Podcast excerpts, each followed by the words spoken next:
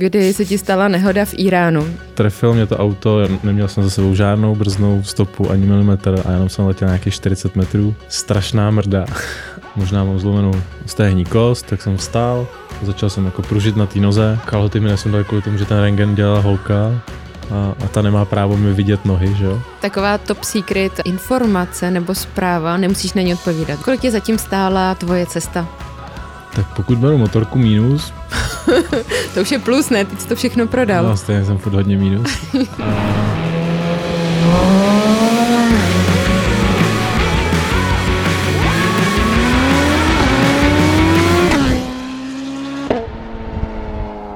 Vítám vás u dalšího dílu podcastu Celiška v Apexu, podcastu o motorkách a srdcových lidech, kteří na nich jezdí. Moje jméno je Eliška Coufalová a mým dalším hostem, už po druhé, je Ondřej Vlk, cestovatel, motocestovatel, který se nám uh, předčasně vrátil z jedné z cest, ale předpokládám, že se na další uh, vypraví. Ahoj Ondro. Čau, ahoj. Chci se na první otázku zeptat, uh, Jaké to je pro tebe se po druhé narodit? Tak když to vezmu zpětně, tak jako dobrý, je to další, další důvod k tomu si dát pivo. A, ale jinak je to zajímavý pocit, no. Jaký je ten historický datum, který si vlastně zaznamenáváš jako druhé narozeniny? 18. července. 2022. Jo, jo. A Dostáváme se vlastně k tomu bodu, kdy se ti stala nehoda v Iránu. nebudem, nebudem přeskakovat, ale rovnou se dostaneme až tady k tomu bodu, který vlastně víceméně spoustu diváků zajímá, protože je opředen uh, takovou mystifikací, záhadou, ale hlavně takovou to velkou historií nebo historkou, která se ti tam vlastně stala. Pojď nám hnedka zprvu popsat, uh, co se tam stalo a jak je, jakým způsobem je možné, že se ocitl tady najednou v České republice, když jsme před předpokládali, že budeš minimálně rok pryč.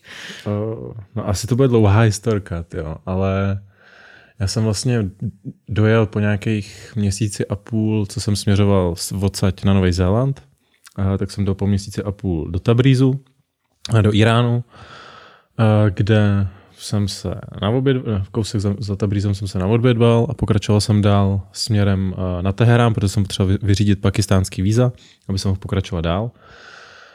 A smě, pak jsem jel směrem na město Mian a nějakých 35 km před Mianem, uh, kdy jsem se pak dozvěděl, že to je nejbe, nej, asi třikrát vyhlášená jako nejnebezpečnější silnice v Iránu. Mm-hmm. To mi pak kluci říkali teda.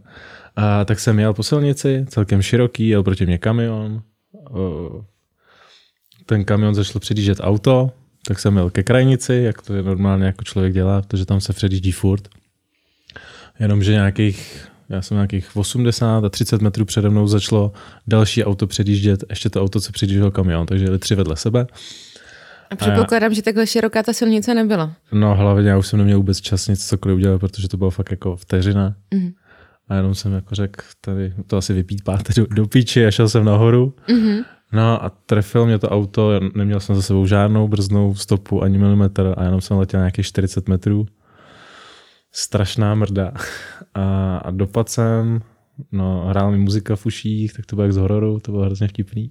A chceš říct, jako, že ti pískalo v uších, anebo ne, že jsi tam měl inter, hudbu? interkom puštěný a ta hrála dál, já jsem takhle minutu, minutu a půl ležel na zemi, teď mě jako tělo takový jako v adrenalinu, tak mm-hmm. jsem mhm. potom po té minutě uh, začal hýbat rukama, říkám, je to dobrý.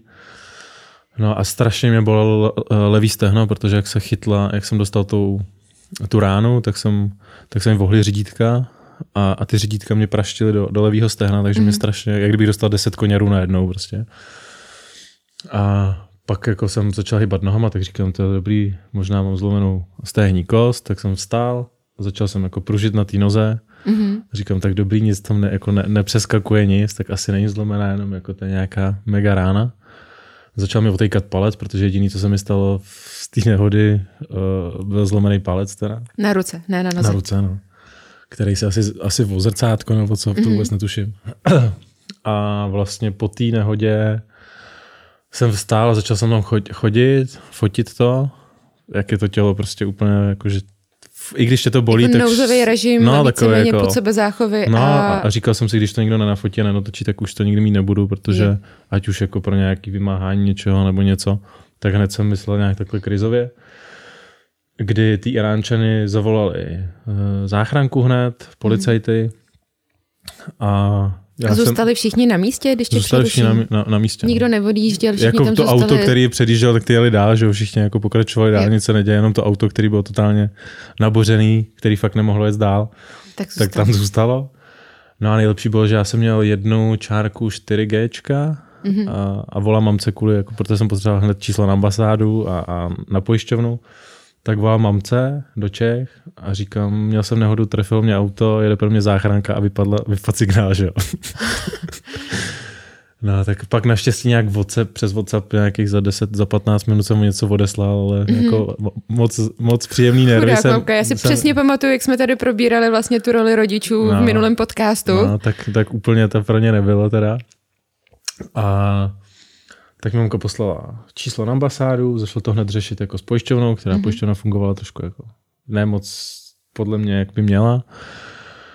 Uh, ale zavolal jsem hned na ambasádu, tam to zvedl prostě nějaký, já říkám, můžu někým mluvit z Čech, jo, jo, tak mě přepoje na konzula a říkám, jako jsem Ondřej teď jsem tady kousek za Tabrízem měl nehodu, jede mm-hmm. úplně na, auto na kaši, motorka na kaši, jede pro mě záchranka a, a jedou sem policajti, ta, ta ambasáda zareagovala úplně jako skvěle, že hned, jestli potřebuji překladatele, tak ať hned volám, mm-hmm. že všechno hned přeloží.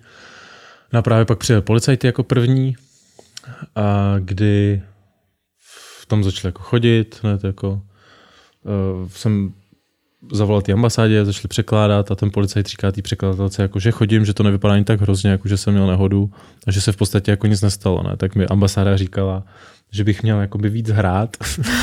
Ale že v, těch, v těch zemích to jako funguje na to, že když jako oni vidí, že ti něco fakt je, no.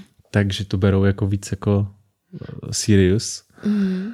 No a Uh, Takže v tu chvíli Ondřej Vlk lehl na zem a začal to ne, já jsem, já, jsem jako, já to nesnáším, no, jak jsem hrál fotbal a fakt nesnáším nějaké jako simulace, mm. vždycky jsem hrál přes bolest a všechno. Tak jsem to tam dofotil, lehnul jsem si a čekal jsem na tu záchranku. A jak jsem si lehnul a čekal jsem na tu záchranku, jak ty nohy začaly přicházet k sobě, mm. tak dostali tu ránu. A, a pak jsem se skoro nezvedl, teda, no, když přijela ta záchranka, protože mě fakt jako začalo pálit všechno, bolet. Brněly mi nohy. A je no. to i tak, že máš adrenalin v těle a taky ten půd sebe záchovy, tak se snaží to tělo vlastně ještě fungovat jo, v asi jo, no. Vůbec jako já jsem měl takovou nehodu poprvé, takže to bylo takový jako dost nepříjemný.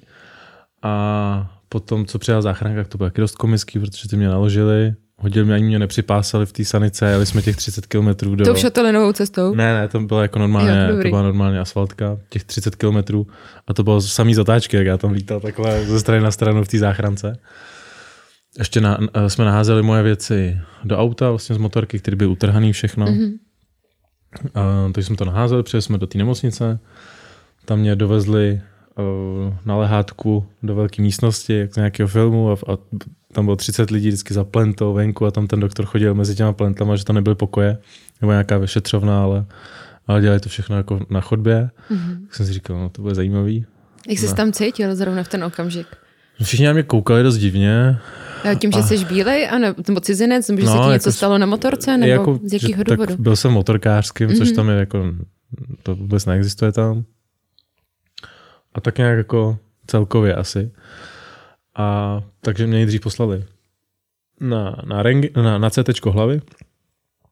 A to bylo docela nepříjemné, když to tam lítal kolem mě a, a člověk nerozumí vůbec, jako, co se děje, mm-hmm. nebo co, co oni říkají. Teď nikdo slovo ani anglicky, ani v té nemocnici neuměl. Pak byl vtipný, že jsem šel na rengen, to mě zrengenovali úplně celýho a nesundali mi chráničovou vestu ani, ani chrániče, ani kalhoty. Mm-hmm. Kalhoty mi nesundali kvůli tomu, že ten rengen dělala holka a, a ta nemá právo mi vidět nohy, že jo? A z celé nemocnici to nedělal muž? Uh, doktor byl chlap, no, jinak okay. jako většina to dělala ženských. Uh, a pak ještě jsem šel na sono břicha, takže jako pak jenom řekl, jako, ukázal dobrý tak to jako jsem říkal v klidu a, a nevěděl jsem vůbec, co se bude dít, co bude. Mm-hmm. Nebo. Pak přišel policajt nějaký s tím, že mám něco podepsat. A říkám, já tam nerozumím, kliky, háky samý, všechno prostě. No a v tu chvíli najednou se objevil Mohamed a začal mluvit anglicky.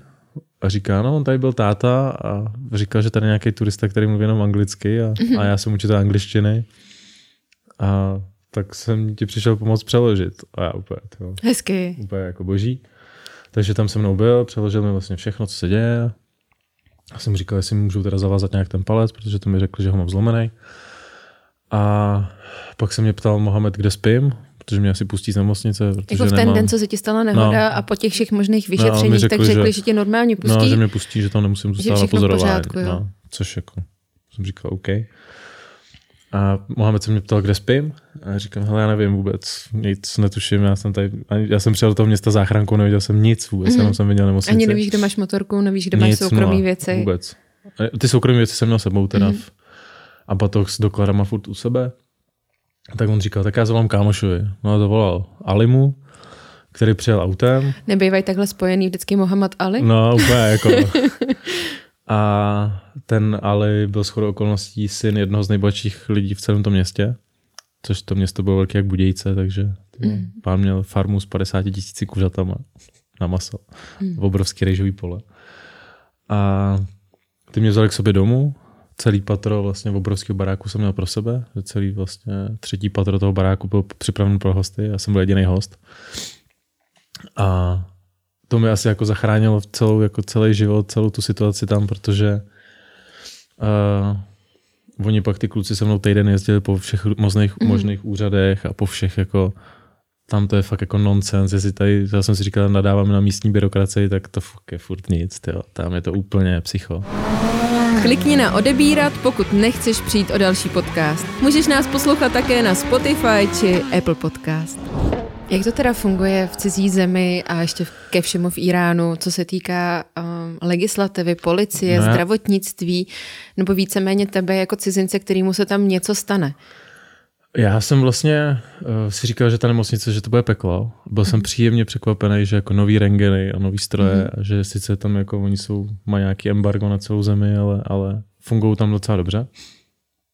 Uh, policie je tam je trošku komická taková, ale, ale furt to nějak funguje, jenom ty papíry jsou úplně psycho tam, že ty vlastně, já jsem měl asi 25 papírů, abych dostal tu motorku z odtahového parkoviště od policajtů. Uh, a A jsme... předpokládám, že nebyla v angličtině, ale byla v jejich to, jako řeči. já mám moc hezký jako dokumenty naskenovaný, kde to je všechno rozsypaný čaj a psaný zprava doleva.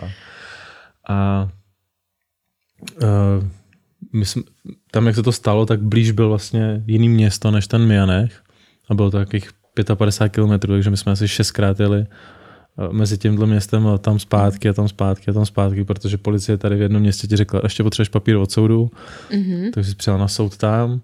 Ale Já jsem měl iránský tyhle- soud normálně, což bylo super vtipný. Uh, pak tam dostaneš si- jeden papír. Jak si ho máme představit, iránský soud? Docela dobře. A Jako, ptal, že- se mě, ptal se mě na to i ten soudce iránský, který jako po tom, co to bylo, a on tak jak jsi si představoval soud tady, že budu mít jako paruku a že to bude... Jako v té Americe, že jo, jak to bývá v televizi a tak dále. Jako vtipný. No a vypadalo to? Ne, že to byl normálně chlap v košili. V košili, seděl kvádru. A v kvádru měl, no, měl košili a, a jako fajn chlap docela. Mhm. Mm-hmm. Na mý straně dost byl teda. Uh, a vlastně potom celým pak jako dostaneš papír tam, pak jdeš se zpátky, tam ti policie dá další papír a řekne, no s tímhle musíš k tomu soudu, ten ti dá další papír, ty na to navazuje, úplně nonsense. Já už jsem pak jenom seděl pak na policejní stanici zás. Už mi tekly jenom slzy a říkám, chci domů. A už jako čtvrtý mm-hmm. den, když tam jezdíš těch 40 stupních tam zpátky, tam zpátky, pracovní doba do dvou, kde oni se moc nepředřou, je prostě tak jako fakt jako A vysilující. je to srovnatelný tady s naší českou... Ne, tady jsou zlatý, kulturou, furt, jo. furt zlatý. Jako. A, a kdyby ten a- a- Ali neměl jako ty kontakty přes státu a přes ty známí, tak jako to, že jsme to vyřídili za týden, já jsem to říkal české Mhm. ambasádě a on říkal, že máme světový rekord v tom, že jsme něco vyřídili tam za týden. Že to normálně není možný, že tak tři týdny, dva, dva týdny. Byli ti nápomocní z české ambasády? Jo, byli, jako fungovali úplně skvěle. A pan Gavenda, se kterým jsem to řešil, tak jako ten mi dal číslo a říkal, v 11 večer zavolej klidně, jestli něco potřebuješ. Mm-hmm. Takže fakt fungovali skvěle a, a musím říct, že, že mi jako pomohli i psychicky v tom, že, že jako víš, že, že, za to, že ti někdo pomůže, když fakt potřebuje. Já jsem ty pomoc pak nakonec nepotřeboval tolik, protože ty kluci byli úžasní a zřídili všechno. Ale Česká ambasáda mi vlastně sehnala právníka, eh, který, to já jsem řešil to, jestli eh, můžu odletět domů, nebo že chci odletět domů, jenomže ten právník mi řekl, že jestli iránská strana uzná, že ta motorka je opravitelná, tak já tu zemi nemůžu opustit bez té motorky, motorky, protože embargo na, ty, na větší motorky než 250 kubických centimetrů, musel bych platit nějaký clo, ještě to tam nechat sešrotovat a mít nějaký oficiální papír, pak ještě na celníky, aby dostal že razítko do kárnetu, když mhm. ty celníci měli kancelář 250 km odsáď. A to by trvalo prostě úplně nesmysl zas. Takže Uh, I když jako mi lidi na Facebooku psali, že to tam můžeš nechat, tak právník jako říkal iránské něco jiného. Takže jsme začali řešit, jak, jak se dostanu domů. A my jsme mezi tím běhali vlastně po těch všech papírech. No a mě už tenkrát, když jsem odjížděl, tak Tomáš Stříbník, který mi tenkrát půjčoval motorku na té tvojí první na, cestě v Kyrgyzstánu, tak mi psal, kdybys potřeboval někam dojet nebo něco, tak se ozvi. Tak já mu píšu a on, no zítra jedu. Zítra to je vlastně tvůj druhý strážný jo, anděl. Ten jeden no. lítá Myslím, daleko že, rychleji než ty. Evidentně jezdíš a tehle ten už po druhé pro tebe přijel, respektive byl ti nápomocný. No, to ano. A takže, takže my jsme zařídili jasně transport, no, kluci zařídili mm-hmm. transport motorky. A, a týden, co jsem byl vlastně u jejich, u Aliho doma, tak po tom týdnu vlastně Tomáš šel na ty hranice iránsko-turecký třeba půl dne z Čech s Pathfinderem. Mm-hmm. Jsem měl celou dobu strach, jestli tam vůbec narvem. a pak jsme jako to vyřídili a, a, a jeli jsme jako uh, na iránsko-turecké hranice, kde uh, jsme vyndali tu motorku, já jsem musel otočit braille, protože braille byly prasklý, mm-hmm. jenom spodní část braille byla jako funkční, aby jsem tam mohl aspoň zasunout tlumiče a tu motorku tlačit, protože to nebylo jinak možné. Jako... Počkej, když si představím teda hranice iránský, tak tam je pak nějaký meziprostor, než no, začínají jo, turecký? Jo, jo, ale tam je zrovna krátký, tak jsem říkal, že to je docela v pohodě. A v tu chvíli vtipný... nemůžeš jako převážet tu motorku v autě, ne, ale nemůžeš, musíš nemůžeš, nemůžeš, táhnout, no. vléct, no, nějak, cokoliv no, jako no. dalšího. Takže kdybys měl jakýkoliv ty... zranění, tak to musíš prostě přetlačit. No já jsem tam, ještě jeli kluci tam, protože ten Aliho táta měl ještě restauraci, tak jel s náma eh, kuchař a, a, a oni měli, hrozně se těšili na ty hranice, protože nikdy nebyli na hranicích. jsme vystoupili a tam byla turecká vlajka. Mm-hmm. Oni hned vytáhli telefon a fotili si, že jsou na hranicích, což mi přišlo strašně vtipný. Že? A Jak daleko to je z toho města na iránské 450 hradici? jsme tam měli. 450 no. km. A, a vy jste a jeli, v noci? Jeli jsme, v, o půlnoci jsme začínali. A jako to bylo asi, jestli jsem tohle přežil, tu cestu na ty hranice Takže je daleko noci, horší v noci, než eh, v zabílýho dne? Jako, no, to je šílenost. No. Tam předjíždí bez světel a úplně, já jsem pak spal radši, už říkám, že to nemůžu vidět. to, jako, si daleko, daleko horší Pak, pak věci, tam máš samý retardéry, retardéry, ne? A já jsem se probudil tak, že jsme 90 neviděl ten retard, jak jsme skočili s tím autem, tím starým Peugeotem. 30 let starým Peugeotem jsme tam skočili. Čekal si, jestli se rozpadne dřív on, nebo, no, nebo ty. A jako, to byl taky super zážitek, jako furt jako těch zážitků je spoustu. No. A vlastně sundali jsme tu motorku z druhého auta, z pick-upu. Tam je super, že jsme na 450 km a doprava na ty hranice, protože benzín v Iránu stojí kolik to bylo? asi 2 koruny 30 litr. Mm-hmm. Takže za těch 450 km jsem platil 42 dolarů asi za dopravu i práci toho člověka. Takže to bylo, jsem říkal, kdybychom mohli vzít cisternu toho benzínu, tak by to bylo Takže úplně, byste si vzali no, na cestu zpátky do Čech aspoň. A přes ty hranice, sundali jsme to, já jsem tam zasunul jenom ty uh, tlumiče, mm-hmm. aby se tím dalo nějak hejbat, nešlo zatáčet nic, že urvaný řídítka, uh, všechno. No a ty, ve pěti jsme, to, v pěti jsme to tlačili vlastně přes ty kontrolní... Mohli ti, mohli ti pomoct v tom meziprostoru? Ne, právě, že my jsme po tý, na těch iránských hranicích musíš projít asi šest bude, kde dostaneš razítko do kárnetu a, a tam je hrozný chaos, všichni tam běhají a, mm-hmm. a je to prostě jako nepředstavitelný pro člověka, kdo tam nebyl skoro, že tam prostě běháš, byrokracie, mm-hmm. tamhle papír, tamhle papír, tamhle zaplať, tohle. No a pak jsme to dotlačili k bráně, vlastně, kde, zač- kde končila ta iránská hranice a začal ten meziprostor, který byl asi 25 metrů, tam je zrovna super krátký, třeba mezi Mongolskem a Ruskem, když jsem jel, tam je třeba 20 kilometrů. Tam je, tam, je, tam je nějaký pas, no a to bych nedal, že jo, to by ne, ne, nešlo vůbec. A uh, tak jsem říkal, jestli oni můžou pomoct, ty kluci, aspoň to dotlačit té turecké hranice, že tam seženu nějaký turky, turky, který mi zase pomůžou to jako protlačit tím tureckým prostorem, protože na druhé straně už stál Tomáš, který ho nepustil do toho meziprostoru. Mm-hmm. To si mysleli furt, že ta motorka je jako nějakým způsobem pojízdná a že to nějak zvládnu. Já jsem tam kulhal díky tomu ještě víc schválně, aby si oni jako viděli, že to fakt není možné nějak jako udělat sám. No a tak když jsme to vytlačovali z toho iránského prostoru do toho meziprostoru, tak uh, iránský vojáci řekli, že oni mi nemůžou pomoct. A když mě viděli, tak řekli, Tak už tak, mohli. Tak, tak, tak, jo, tak pomůžte. A šli za, my jsme takhle tlačili tu motorku a oni ze samopalama šli za náma, aby ty kluci nechtěli nějak zdrhnout. Jo. Jo, tak. Teď jsme to zatlačili k té turecké části a ty kluci zase vytáhli telefony a už se fotili 20 selfiečka a všechno. A bylo to taky jako komický. No, pak jsem to přetlačil na tu tureckou stranu, tam, tam byli dva kluci, který jsem dal asi 3 dolary za to, že mi, že mi mm-hmm. jako pomůžou. A, a tu, ta, ta první jako policajtka říká, proč to neostartuje? Já říkám, no já jsem na nehodu a, a nejede to nic. A mm-hmm. tak ono dalo jako razítko v pohyb, tlačili jsme to kousek, tam to viděl nějaký jako šéf té celnice, přišel a říká, proč jako nejedeš, že zdržuješ a tam, tak mu ukazuju fotky a kouknul na mě a to si ty. A říkám, mm-hmm. no. A on to žiješ? říkám, no, mám zlomený palec a bolí mě. A říkám, no, přijel pro mě kama- kamarád, který to zkoušel na druhé straně jsem projezd, aby jsme mohli tu motorku naložit mm-hmm. a nemůže sem.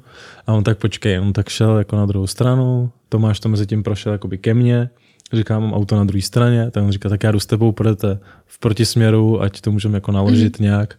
A pak ty turecký jako celníci byli docela jako, jak je to s nima složitý občas, tak byli mm-hmm. strašně v pohodě a, a dali veškerý papíry a dali jsme to na stranu, pak ještě zavolali nějakou a pořád nějakou... to bylo se zbraněma, nebo Ne, ty byly, ty byly v pohodě, pořádku? úplně, ty byly jo. v pohodě. A, a pak zavolali nějaký chlapi, kteří tam pracovali na nějakých jako kufrech nebo někde pomáhali, tak ty přiběhli dolů a, a, a vymontovali jsme zadní kolo, aby ta motorka se tam vešla, takže byl prostě jak, jak vznášedlo vypadala.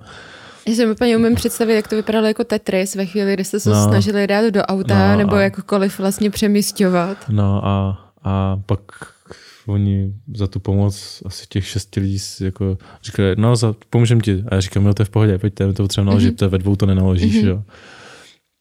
Takže nám pomohli, nechali jsme to v autě a pak, a pak jsme frčeli dom, no. Ale jako týden třeba v Iránu u těch kluků byl prostě super zajímavý a, a to je prostě jako fakt jako vtipný zážitky. Jak to, moc jsou pohostinný vlastně na Strašně, iránské až straně? moc, až, moc. no. Jakože- Že až mi to bylo nepříjemné, já jsem si nemohl koupit ani vodu třeba. Já jsem říkal, já jako, že si koupit vodu, šel jsem sám do krámu, jako když jsme šli po ulici, a on tě přeběhne a ne, ne, nesmíš platit nic. Mhm. A šel ti koupit vodu, a je to trapný, že jo, když je to takový jako, že oni, já jsem se pak bavil s nima, protože to je, tak mám taky zážitek z toho, že my jsme, já jsem byl u nich doma, jsem, jsem tam seděl a kluci v půl jedenáctý večer říkají, půjdeme do města. A já jsem, než jsem byl do Iránu, tak jsem slyšel jako historky o tom, jak jsou tam underground party, jak si oni dělají vlastní pivo a alkohol a, Mhm. a že tam najdeš nějaký party. Tak jsem říkal, ty konečně se něco děje, bude sranda, bude nějaký pivo. Tak jsme přijeli do města a šli jsme do mlíčního baru, dali jsme si, já jsem si dal nut, Nutella shake jsem si dal. A, a, a ve čtvrt na 12 jsme byli doma a kluci, a líbilo se ti to? Nadšením, jako, a já říkám, jo, jako jo, u nás je to trošku jiný. A, Mhm.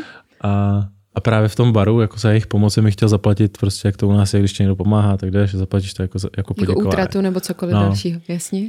A, a ten barman, jako to, to byl jejich učitel angličtiny ještě. Mm-hmm. Jako, to byl v jazykové škole, vlastně dole byl mléčný bar.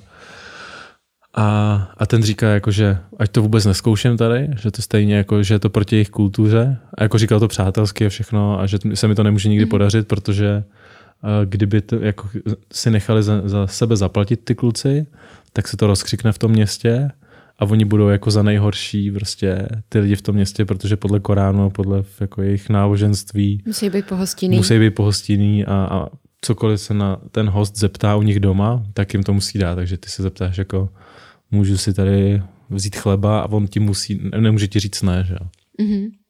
Takže a ne, jako nemůžeš za, za něj zaplatit a, a já bych jim hrozně chtěl jako, tak říkám, tak přijďte na, do Čech a Myslíš si, že je reálný, že se oni dokážou do Čech dostat? díky tomu, že ten Ali uh, je syn toho docela bohatého chlapa, tak myslím, že docela jo.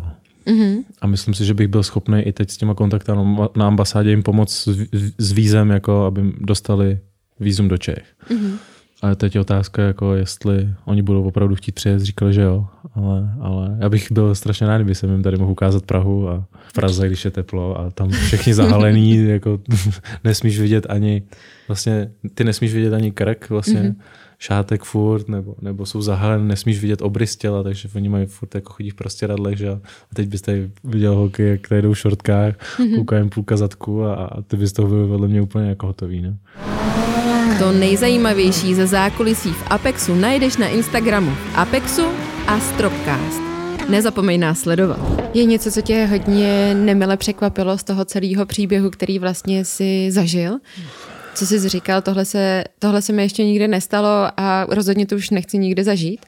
Tu byrokracii, no. Mm-hmm. To, jako, to, to, jako, to bylo, ani ta nehoda nebyla tak hrozná, jako prostě ty papíry, kdy cítíš tu bezmoc, jako furt ještě nedostaneš peníze za tu motorku, že jo, protože to je jiný systém a tam, když jsme byli na pojišťovně tam, tak mi řekli, že to budou počítat podle toho, jako kdyby to byla uh, iránská motorka, která nová stojí 900 dolarů, že to budou počítat jako opravu, kdyby to byla iránská motorka a dělal mm. to mhm. iránský člověk, kdy tam je hodinovka třeba euro 50, díly tam stojí nic, že jo, takže jestli něco za tu motorku někdy vůbec dostanu, tak to bude jako směšných, směšná částka, super za to, že mám zničenou kompletně motorku a, a takže, takže jako to mě nemile překvapilo, ale i tak bych tam měl zás, protože ta země je prostě super zajímavá a mě nejvíc na tom mrzí, že já jsem vlastně ten měsíc a půl jel po zemích, který, ve kterých jsem byl, mm-hmm. všude. A furt, jako je to hezký, ale furt tam nemáš to jako ten moment toho překvapení, že to je něco nového nebo, mm-hmm. nebo něco jako, že jsi z toho hotový.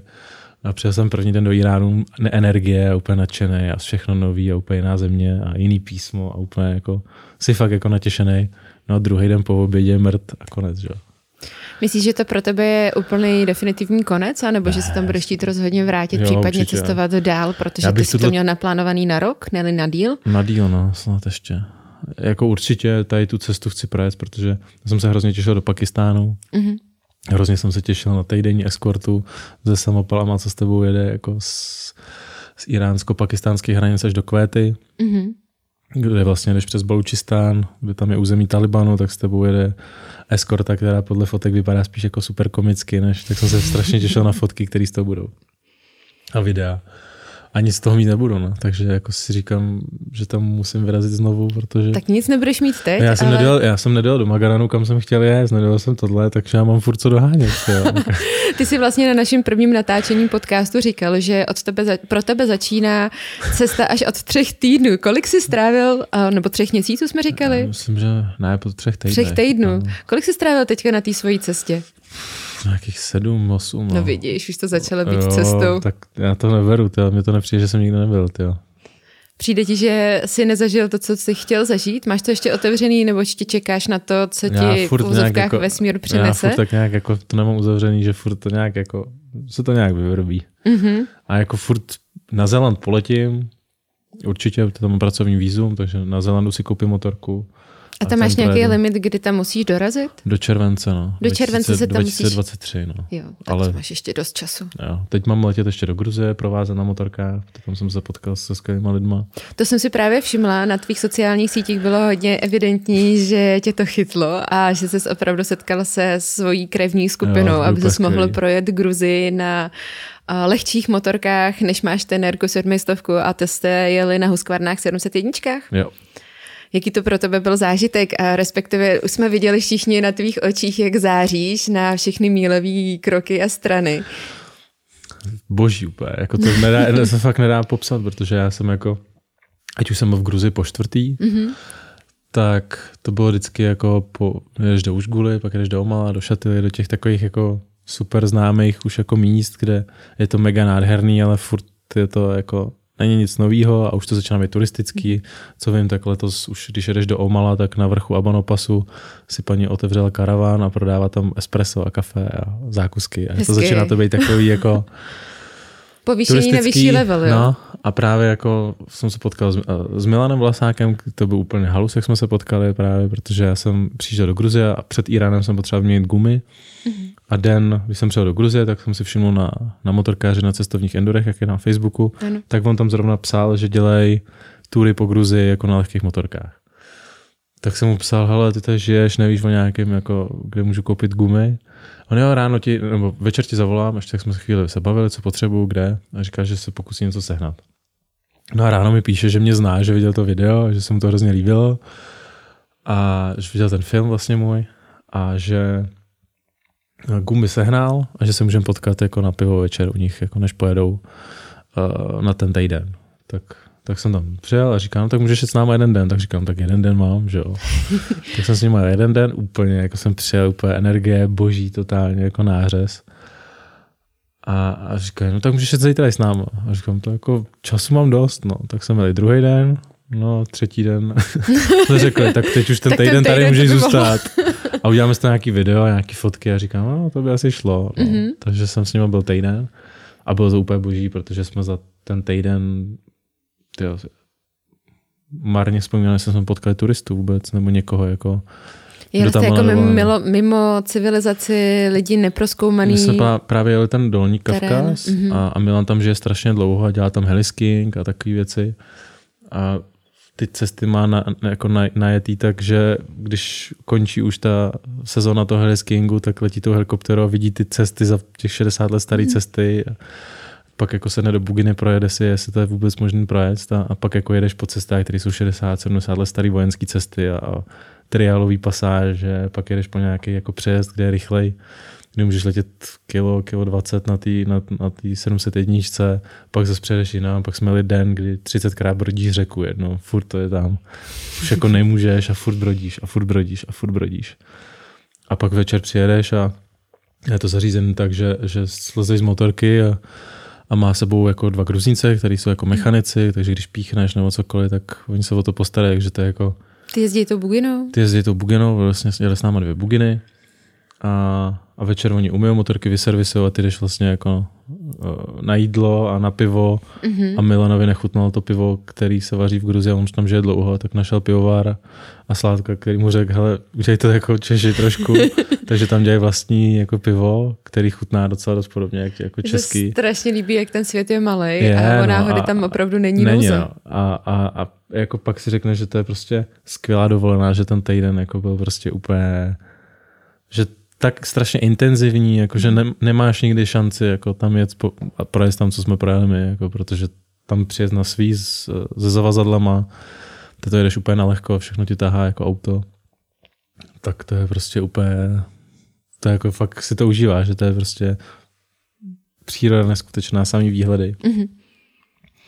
To, to prostě asi Musíš člověk musí zažít, že zažít, jo? no, že to nejde ani popsat, že to prostě fakt, fakt ti pulzuje celý tělo, když pak vyjedeš nějaký ten výjezd nahoru, nějaký Mhm. mm-hmm. jako a potkáš pastevce a všichni tě zdraví, všichni jsou příjemní, potkáš ty lidi tam a jedeš fakt terénem, který jako je, je na něčem větším místama průjezdný.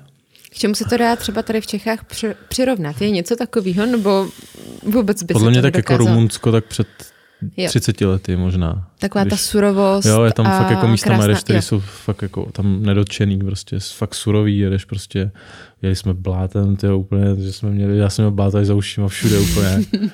A, a je to prostě tak strašně su, jako re- reálný takový, Mhm. mm-hmm. že to je, že jako když jedeš fakt už jako pak do toho šatily, tak oni už jsou připravené hotely tam a, a už jsou připravené ty turisty a už je takový umělý všechno. Mhm. Ale tam jedeš a, a jedeš přes ty místa, kde ty lidi žijou pod těma mají dřevěnou chatrč poplácenou modrýma plachtama a v tom žijou vevnitř a jedeš tady těma místama a je to furt takový jako tam nejezdí žádný turisti a není to nějak vůbec jako sprofanovaný nebo, nebo Jak takže... se na tebe tváří vlastně místní, kterým projíždíš jakoukoliv zemí, asi tady nejvíc té Gruzi, teďka když si popisoval právě tu surovost té přírody a toho celého žití, jak vlastně vnímají turisty jako takový, nebo lidi, kteří se tam objeví a oni si říkají, že Byli jsou vždycky někde z Evropy. Oni byli vždycky strašně příjemní, psi moc ne, teda.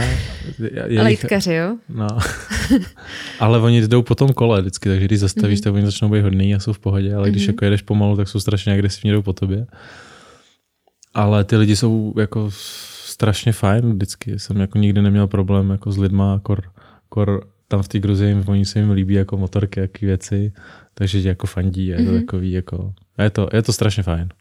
Ty jsi na svoji cestu teďka reálnou vlastně vyrazil 7.6., jestli si dobře pamatuju. Čtvrtýho. Čtvrtýho? Hmm. Už čtvrtýho. A připravoval ses na ní dva roky. Zhruba, nebo tak nějak si Dva o ní jsem se mluvil, připravoval. koketoval, dělal víza a řešil vlastně veškerou administrativu okolo. Dva roky jsem se připravoval a, a až jako asi čtyři měsíce předtím, než jsem vyrazil, jsem věděl, kam pojedu, protože do té doby jsem to tak nějak připravoval, furt jsem jako covid Tak a všechno. covid, že jo. A, a, a, měl jsem, jako říkám, musím vydělat, až to půjde, tak někam, mm-hmm. pojedu, někam na, něco najdu a pojedu tam. No. Ty jsi vlastně začal svoji cestu ve Slovensku, na Slovensku, jo. pak si projížděl, nebo chtěl jsi se dostat k ukrajinským hranicím, Tam jsme byli, no. Maďarsko, Rumunsko a Bulharsko, Bulharsko, Turecko, Turecko, Gruzie, Gruzie. a pak ten a Irán. Irán. No. Takže nic jako... Nic? No jako Zatím se začal popisovat docela pěkný jako Jo, historky tak- minimálně z té Gruzie, anebo ukrajinský hranice. on Jak to vlastně v teďka v současné době, když tam byl a jsi jeden z asi z mála, kterým teďka má asi ten kontakt, eh, co se týká turisty nebo cestovatele na motorce s ukrajinskýma hranicema? Tam vůbec nikdo nebyl. byl- Nikdo nic? Ne, nic. Nezaznamenal si žádný? Vůbec to nic tam nebylo. Já jsem z toho, já jsem jako říkal, pojedem tam, bude to jako zajímavý a přijedeš tam a tam jsou jenom ty stany Mhm. postavený, nikde tam nikdo nechodil a, a byl tam klid Mhm. a jedeš, vidíš tu stranu, ten Užgorod na druhé straně a, a jako nic se tam nedělo vůbec. Prostě. A oni by i mě pustili na, na, na Ukrajinu, Mhm. že jako s pasem by tě tam pustili normálně. Ale to jsem mamce nechtěl dělat, protože kdybych jí řekl, že jsem na Ukrajině a jako v dnešní době s médiem a ze vším, tak by to asi nebylo úplně příjemný. Jasně. Takže jsem říkal, tak to nebude jako hrotit a, a jeli jsme dál jako podle těch hran, sl, eh, slovenských hranic dolů. A, a jeli jsme do Maďarska no, pak. Tam jsem ještě jel s klukama ze Slovenska, který mě provázel vlastně celou, celý Slovensko a pak na první pumpě v Maďarsku jsme si dali na nouk a já jsem dál sám. No. S tím, že jsem myslel, že to bude dojedu mnohem dál. No. Když se zamyslíš, protože vím o tobě, že ty si to předchozí cestu, co jsi měl, tak eh, jsi byl většinu času sám. A kolik času si z té svojí cesty, co jsi byl teďka, prožil právě sám na té motorce, protože začátek si měl s lidma a cestovatelema nebo lidi, kteří chtěli vyprovodit, doprovodit. To je asi dva dny. Nebo Dva tři. dny? No, to já jsem furt někoho potkával. To bylo furt jako, to bylo super, jako z jedné strany. Já jsem se teda těšil, až budu sám. Tak v Iránu jsem byl jeden, den- jeden noc sám tam určitě. A možná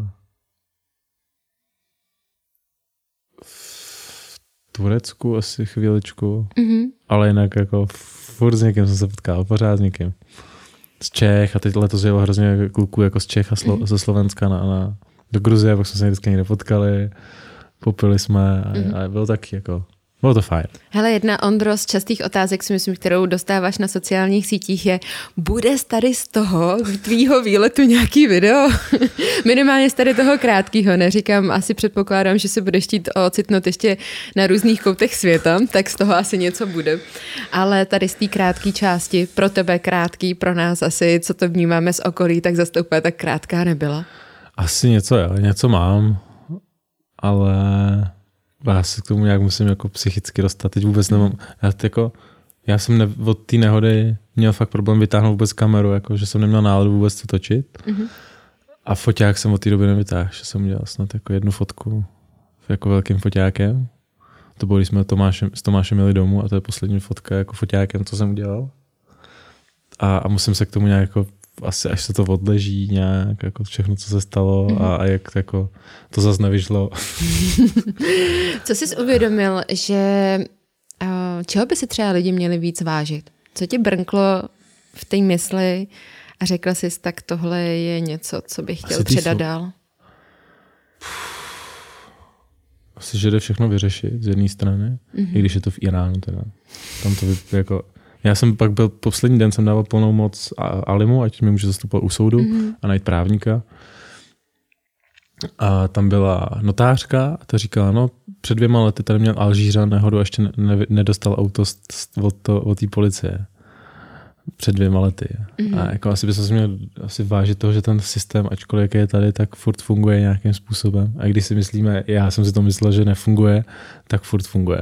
Mm-hmm. A, a je to furt jako super snadný a, a tam je to prostě úplně všechny papíry, ručně, půlka papíru napsaná ručně a, a online většinou nic. Mm-hmm. A, a, a je to takový jako hodně psychicky náročný tam cokoliv vyřizovat. No. Měl jsi nějaký moment, na který si vzpomeneš, že jsi říkal, já na to kašlu a tohle už nemá smysl, nechte mě být, nechte mě žít, já už nechci nic a taková ta frustrace, deprese a věci, které se vlastně jako běžně dějí u lidí. To jsem asi jako po té nehodě jsem to měl, jako že mm-hmm. už mhm. nepojedu a že už jako na to nemám a že prostě už tohle nechci zažít nikdy a, a já jsem doma a říkám, ty teď nikam jako se mi moc nechce, už jako mm-hmm. nikam nepojedu a Kdy se to zlomilo? První den doma, První den do, doma jdu spát, pustím si, si pivo a... pustím si stereofonek, dám si pivo a říkám, to abych někam jel. Mm-hmm. Takže nevím, je to tak jako nějak tomu sobě zakodovaný, že prostě musím někam jet zás a, a teď, ačkoliv nemám motorku, jak by furt někam jel a, a kdyby nebyla zima tak blízko, tak určitě někam jedu, ale a ještě se snažím jako hned vyrazit na tu cestu tím stejným směrem ale nejhorší je, že, že kdybych vyrazil s tím stejným směrem, tak do Pakistánu, do Himalaj dorazím někdy koncem října, mm. půlce listopadu, což tam by to nešlo projet určitě. A na Kargundlu třeba bych se nedostal v Indii, že, kde to je nejvyšší cesta světa a, a, a to je prostě, kdybych to musel minout, tak jet kolem Himalají a nejezd do Himalají je prostě trestný čin, že mm-hmm. jako bejt tam na svým motorce a, a... A ještě to neprocestovat ani. No a neprocestovat a, takže, takže říkám, tak poletím na Zeland, vydělám peníze, pak se vrátím nějak, vezmu motorku a pojedu podobným směrem nějak když to bude, nevím. Ono mm-hmm. se to celý nějak jako... Vždycky se to nějak udělá. Jo, vždycky se to nějak udělá. Ono to nějak vykrystalizuje všechno. A jedna z mých otázek byla, protože vím, a kolem sebe mám spoustu nehod, spoustu lidí, kterým se něco stane a musím říct, že ty anděle strážní lítají velice rychle. Já si myslím, že někdy třeba RSV4 má 217 koní, tak já si myslím, že tyhle ty anděle musí mít úplně turmodny chodlo a já nevím, co všechno. Kolik kilometrů za hodinu lítá tvůj strážný anděl? Já moc rychle nejezdím jo. Ne? V terénu jezdím rychleji než na silnici. Já na silnici fakt moc rychle nejezdím. A, tak, a v tý, při té nehodě jsem měl tak 80, mm-hmm. on 90. Ten anděl? Ne, ten to mě trefil. a takže tak tenkrát jako neměl to, nejel jsem tak rychle a, a stíhal mě dobře, no. Mm-hmm. A brácha to vystih, jako to je moc zlomený palec, že jo, Tak říkal, ten tě držel tak silně za ten palec, až tě zlomil, jo. Říkám, asi jo, jo. A když se vrátil zpátky do Čech, tak samozřejmě vidět se s rodinou, s mamkou, která má o tebe strach a taťkou. A co byly první věty, které ti dokázali říct rodiče? No, taťka řekl, ty vole, ještě jsi to přežil. Mm-hmm. a mamka v podstatě to samý. No. To je jako,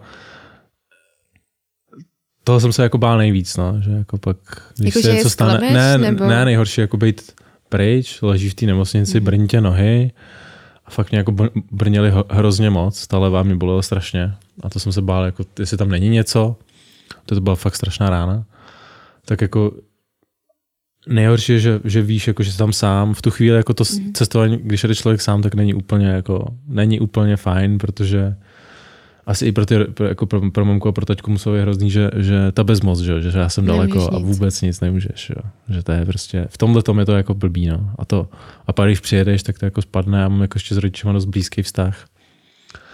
Takže, takže to bylo takový, jako, že to z tebe spadne a říkáš, ty se doma. A sedneš mm-hmm. si na zahradu, opiješ pivo a tak nějak jako se vnitřně uklidníš, jakože, že prostě jsem doma. Ale stejně bych, věci, stejně bych zase jel. No.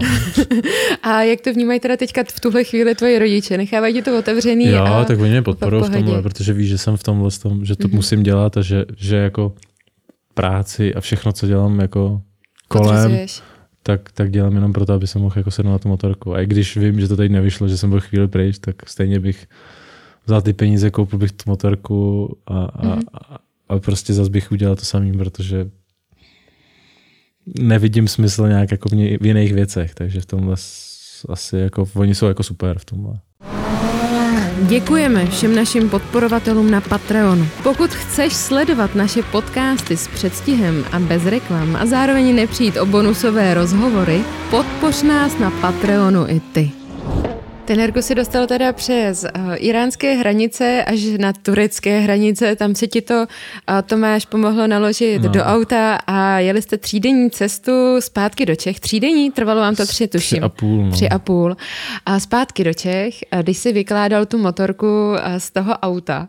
V Brně jsme ji překládali, v motozemi, protože te Tomáš to nestíhal, protože on jel druhý den na, na rodinu dovolenou. Na rodinu dovolenou a, a nestíhal už mě hodit do Chluman, tak teďka vzal dodávku a jel do Brna Mm-hmm. Tam v motozemi u Vojty Lavického jsme za pomoci mechaniků přeložili tu motorku do, do toho a Tomáš řekl čust a jel domů. Tam ještě musel v práci asi tři kola opravit, zabal, přebalit si věci a v ráno ve čtyři vyrážel do Černé hory autem. a, a tam jsme to přeložili, no. Mm-hmm. A jsme pak domů a přijeli, přijeli jsme domů, no. Věděl jsi hnedka, co s tenérkou budeš dělat, anebo se to uspůsobilo v průběhu cesty, že jsi říkal, tak buď to, to dám na šroťák, nebo z toho něco prostě zachráním, nebo něco prodám. Já jsem byl, Jaký jako byl zvědavý, co mu to řeknou u kabourků, že jo? Když by si to vzali jako no, protože, výzkumný dokument. No, protože jako když víš, já nejsem mechanik a neumím to opravit mm. úplně sám a když si vezmeš, když pak na to koukli a říkali, hele, tak 150 až 200 jako s prací a se vším. Mm. S dílama a se vším a tak jsem jako hned věděl, že to ne, nebudu nechat opravovat, protože uh, jsem věděl, že mám ty víza na Zéland, takže když to opravím, tak stejně ta motorka bude stát jako někde, ale mm. řekl, že to je opravitelný. A když najdu někoho, kdo si to opraví, tak asi to má jako smysl prodávat. Na schodu okolností jsem eh, volal Martinovi Tománkovi z Yamahy, s tím, že jestli neví o nějaký jako motorce náhodou, jako, nebo na World Tradeu, nebo co by mohlo být jako brzo. Ano. A, a on říkal, že ne, ale že se zná právě s Matějem, co tady taky seděl. S Gas and Oil, ano. A že ten hledá bouranou motorku, jak jsem volal Matějovi. Matěj si se chytl velice rychle, to Matěj říká, funguje Matěj, na první našlápnutí, bych a, řekla. A Matěj říkal, jo, tak se to líbilo a že se na to musí podívat. Mm-hmm. No tak to jako, a že se to přestaví nějak a, a že se to opraví nějak. A, takže ta motorka bude mít ještě nějaký jako svůj další život, příběh. další život a příběh. A já se těším, to s Matějem se známe.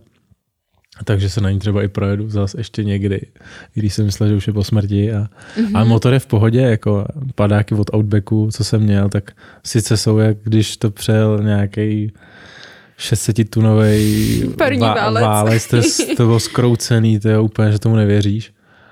A, ale motor v pohodě, no, Matěj říká, můžeme to na, na, jako nastartovat na chvíli, mm-hmm. sice chladič bude prasklý a všechno voda z chladiče pryč. A říkám, no tak na chvíli, když to nastartujeme, tak se asi nic nestane. Wayfuk sundanej, tak jsme to nastartovali, zvuk, ty jak zamlada. říkal, Neříkal jsi hele, že, že ji vlastně nedáš pryč a že si ji necháš? Já když jsem to přestavoval zpátky, aby, protože všechny ty věci, které jsem na to přidělal a mhm. tlumiče a všechno, tak jsem prodával zvlášť.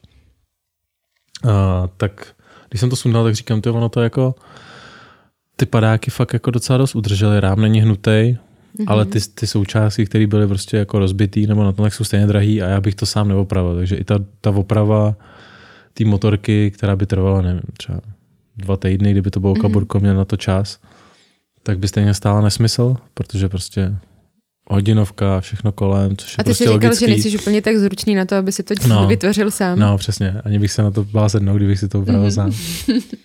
A tak prostě by se vyšpahal na takovouhle cenu a, a opravil bych to a byl by nevím, jako kousek před zimou nebo kousek před podzimem mm-hmm. a pak bych stejně letěl pryč, tak říkám, to vůbec nemá smysl jako to opravovat. Že? Jaká je teda současná situace? Teda tenerka je prodaná, díly prodaná. jsou prodaný z ní. Jo, jo, včera jsem prodal tenerku. Teď je Ondřej Vlk bez motorky, po... projel se na Voltrainovi a co bude dělat? Těžká otázka, viď? Já jsem neříkala, že by ti budu dávat lehký teda. As, jak bych ho i koupil, kdybych neletěl jako pryč, mm-hmm. ale tím, že letím pryč, tak hlava říká nekupuj nic, protože bych koupil motorku a ta by ležela rok, rok a půl v garáži. Já si myslím, že nikdo by se obětoval, kdo by ti jezdil. Jo, jo, to určitě, ale já bych to nedal. a, a takže asi poletím na Zéland, tam si koupím tenerku mm-hmm. a projedu Zéland na tenerce, tam ji pak prodám, pak se vrátím do Čech, koupím World Trade nebo něco a pojedu a uvidíme, jaká bude situace v Rusku, buď pojedu na Magadan nebo pojedu na Pakistán a Nepál, no. takže ono se to nějak Vždycky se to nějak jo, vyvrbí. Prostě, Ondro, otázka jako... na tělo. Bude to vždycky tenerka, nebo to bude jakákoliv jiná motorka? Vyběhla ti tam i nějaká myšlenka, vůbec, že bys si vůbec. Já vybral cokoliv jiného? Jakože mě sedí tak strašně, mm-hmm. že, mhm. že jsem jako vůbec ne, jsem nepřemýšlel, že bych jel na něčem jiném. A navíc jako fungovala furt a mm-hmm. to měl 40 tisíc na to a, myslím, že to viděl docela dost a, a, a prostě nic, pohoda. Takže, takže, takže vůbec jako na myšlenky na něčem, na něčem jiném. No. A co se týká Yamahy, protože samozřejmě tvoje motorka byla najednou v takovém destruktivním stavu, když to řeknu, nebo aspoň potom, potom velký nehodě, tak eh, nebyla úplně kompaktní. A nezajímala se třeba Favbrika nebo kdokoliv jiný, že by se poučila nebo viděla vlastně takový ne, obrovský vůbec, náraz. Vůbec, vůbec. Nechtěli jako výzkumný materiál na jako kdybych, dalšího. tak bych jim prodal, že rád. ne, ne, nic, nula. Ale jako musím říct, že i přední tlumiček, po kterých jsem měl staré, byly dost drahý, mm-hmm. tak ty že to přežili, což jsem byl úplně jako super překvapený, že se trošku sice vohly uh, vidle jako sami, mm-hmm. ale tím, jak praskly ty přední braille a všechno, tak to přežilo, my jsme to vyndavali a, a jako jsme říkali, to, kontrolovali jsme to fakt jako dlouho a prostě jsou furt v pohodě. Měl bys nějaké doporučení pro lidi, kteří by se chtěli tebou inspirovat jako cestovatelem na motorce a kde by měli třeba začít, anebo případně kam by se měli na svoji první cestu třeba vydat? Protože jsi pro spoustu lidí určitě inspirací a chtěla by jít třeba v tvých šlépějích. Jako ve šlépějích to... nikam nedojezd, vždycky se vrátit domů, tyjo, si to naplánovat, tak se přijet znovu. Tyjo. Asi tě tady někdo něco jako láká, evidentně, no, že se sem no. furt vracíš. Uh, asi se nebát, jako prostě, mm. nebo as, já bych mohl inspirovat, že ty nezdary stejně jsou jedno, že to stejně za to stojí, takže tím možná bych mohl inspirovat a, a jít asi jako za tím srdcem nějak, jako kam tě to táhne, tak jeď a, a ono to nějak dopadne a když to nedopadne, tak jsou z toho dobrý historky, že? minimálně z mléčního baru. tak to rozhodně.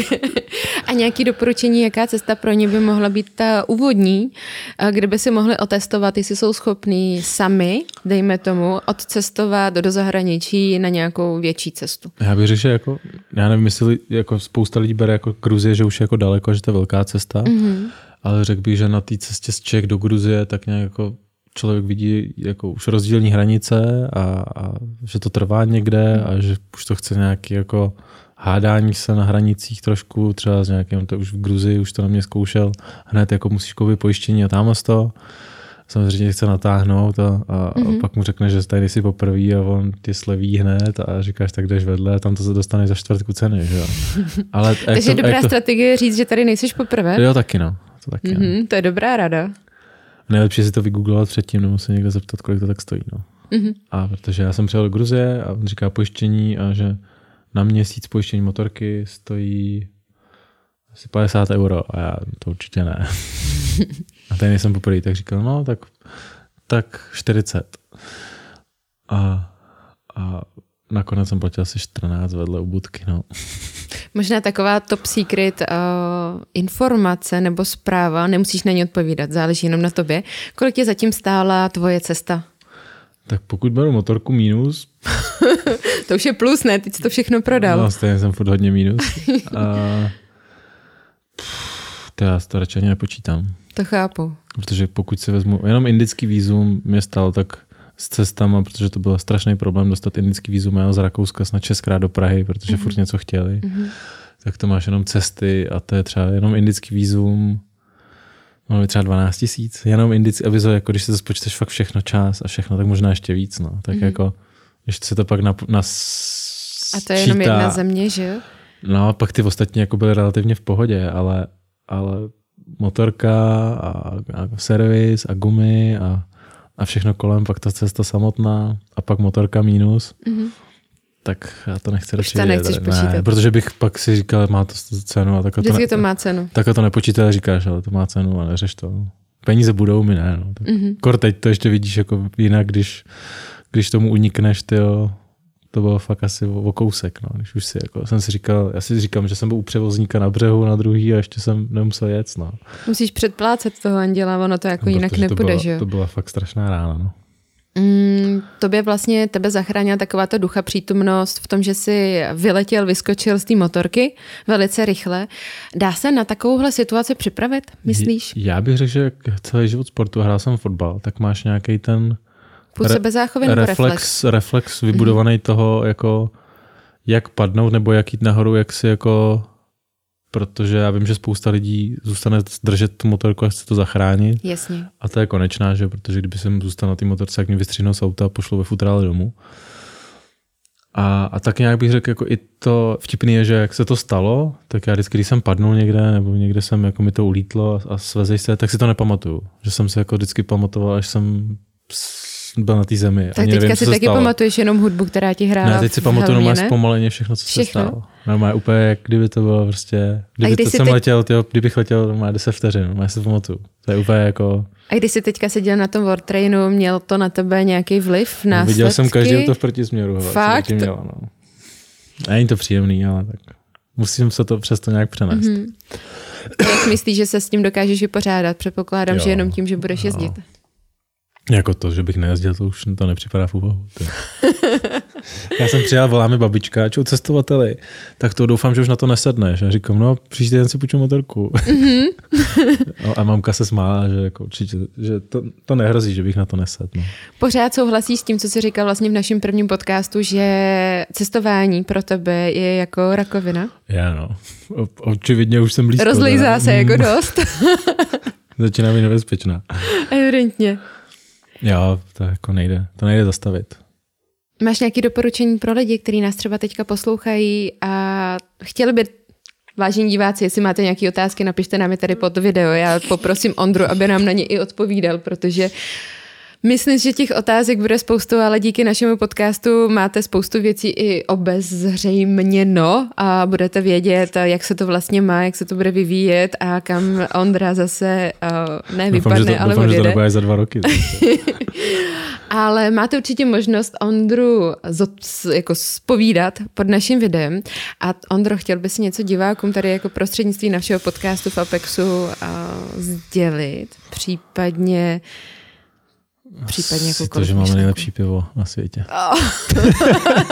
Ty už se těšíš, že tady otevřeš to pivo, jo, jo, Ale nevím, jestli je vychlazený ještě. To, to nějak dopadne. Zvládneš to. Jaký jo. je nejlepší pivo? Plzeň. Teď se tady v komentářích nebo otázka jenom fight o tom, jak je nejlepší pivo. Dámy a pánové, jak já jsem, přijel domů, já jsem přijel domů a šel jsem do lednice a první, co jsem udělal, tak jsem si otevřel Plzeň. Tyjo. A měl jsi na výběr nějaký jiný, nebo tam bylo jo, jenom tam Plzeň? Bylo, bylo tam i kozel, Piješ tmavý pivo nebo ne? Ne. To není pivo. a nejhorší bylo, že já jsem byl v tom Iránu jako v finále 12 dní a neměl jsem pivo, že? No to muselo být strašný. A 45 stupňů a teď najednou jako... To muselo být ale jako peklo. To je jako... A čím jsi to no. nahradil? No milkshakem z Nutella. Vítejte, u, tady máme Ondřeje, cestovatele, který pije milkshake z Nutely. Přesně tak. Výborně. Tak já ti, Ondro, moc děkuji. Přeju ti děkuju. hodně štěstí na tvých dalších já myslím, cestách. Že, že se tady potřebu, potkáme za no, chvilku no, znova? No, to štěstí. Já myslím, já jsem že ho měl dost, toho anděle, no, který by ti jako ještě dál jo. předjížděl. To ano. A Takže to nějak bude. Vždycky všechno dopadne. Jo, přesně. A takže přeju, aby se ti jenom a jenom dařilo v tvých snech a cestách. Děkuji. Aby ty plány, který máš, aby si splnil, respektive spisy v nich byl šťastný.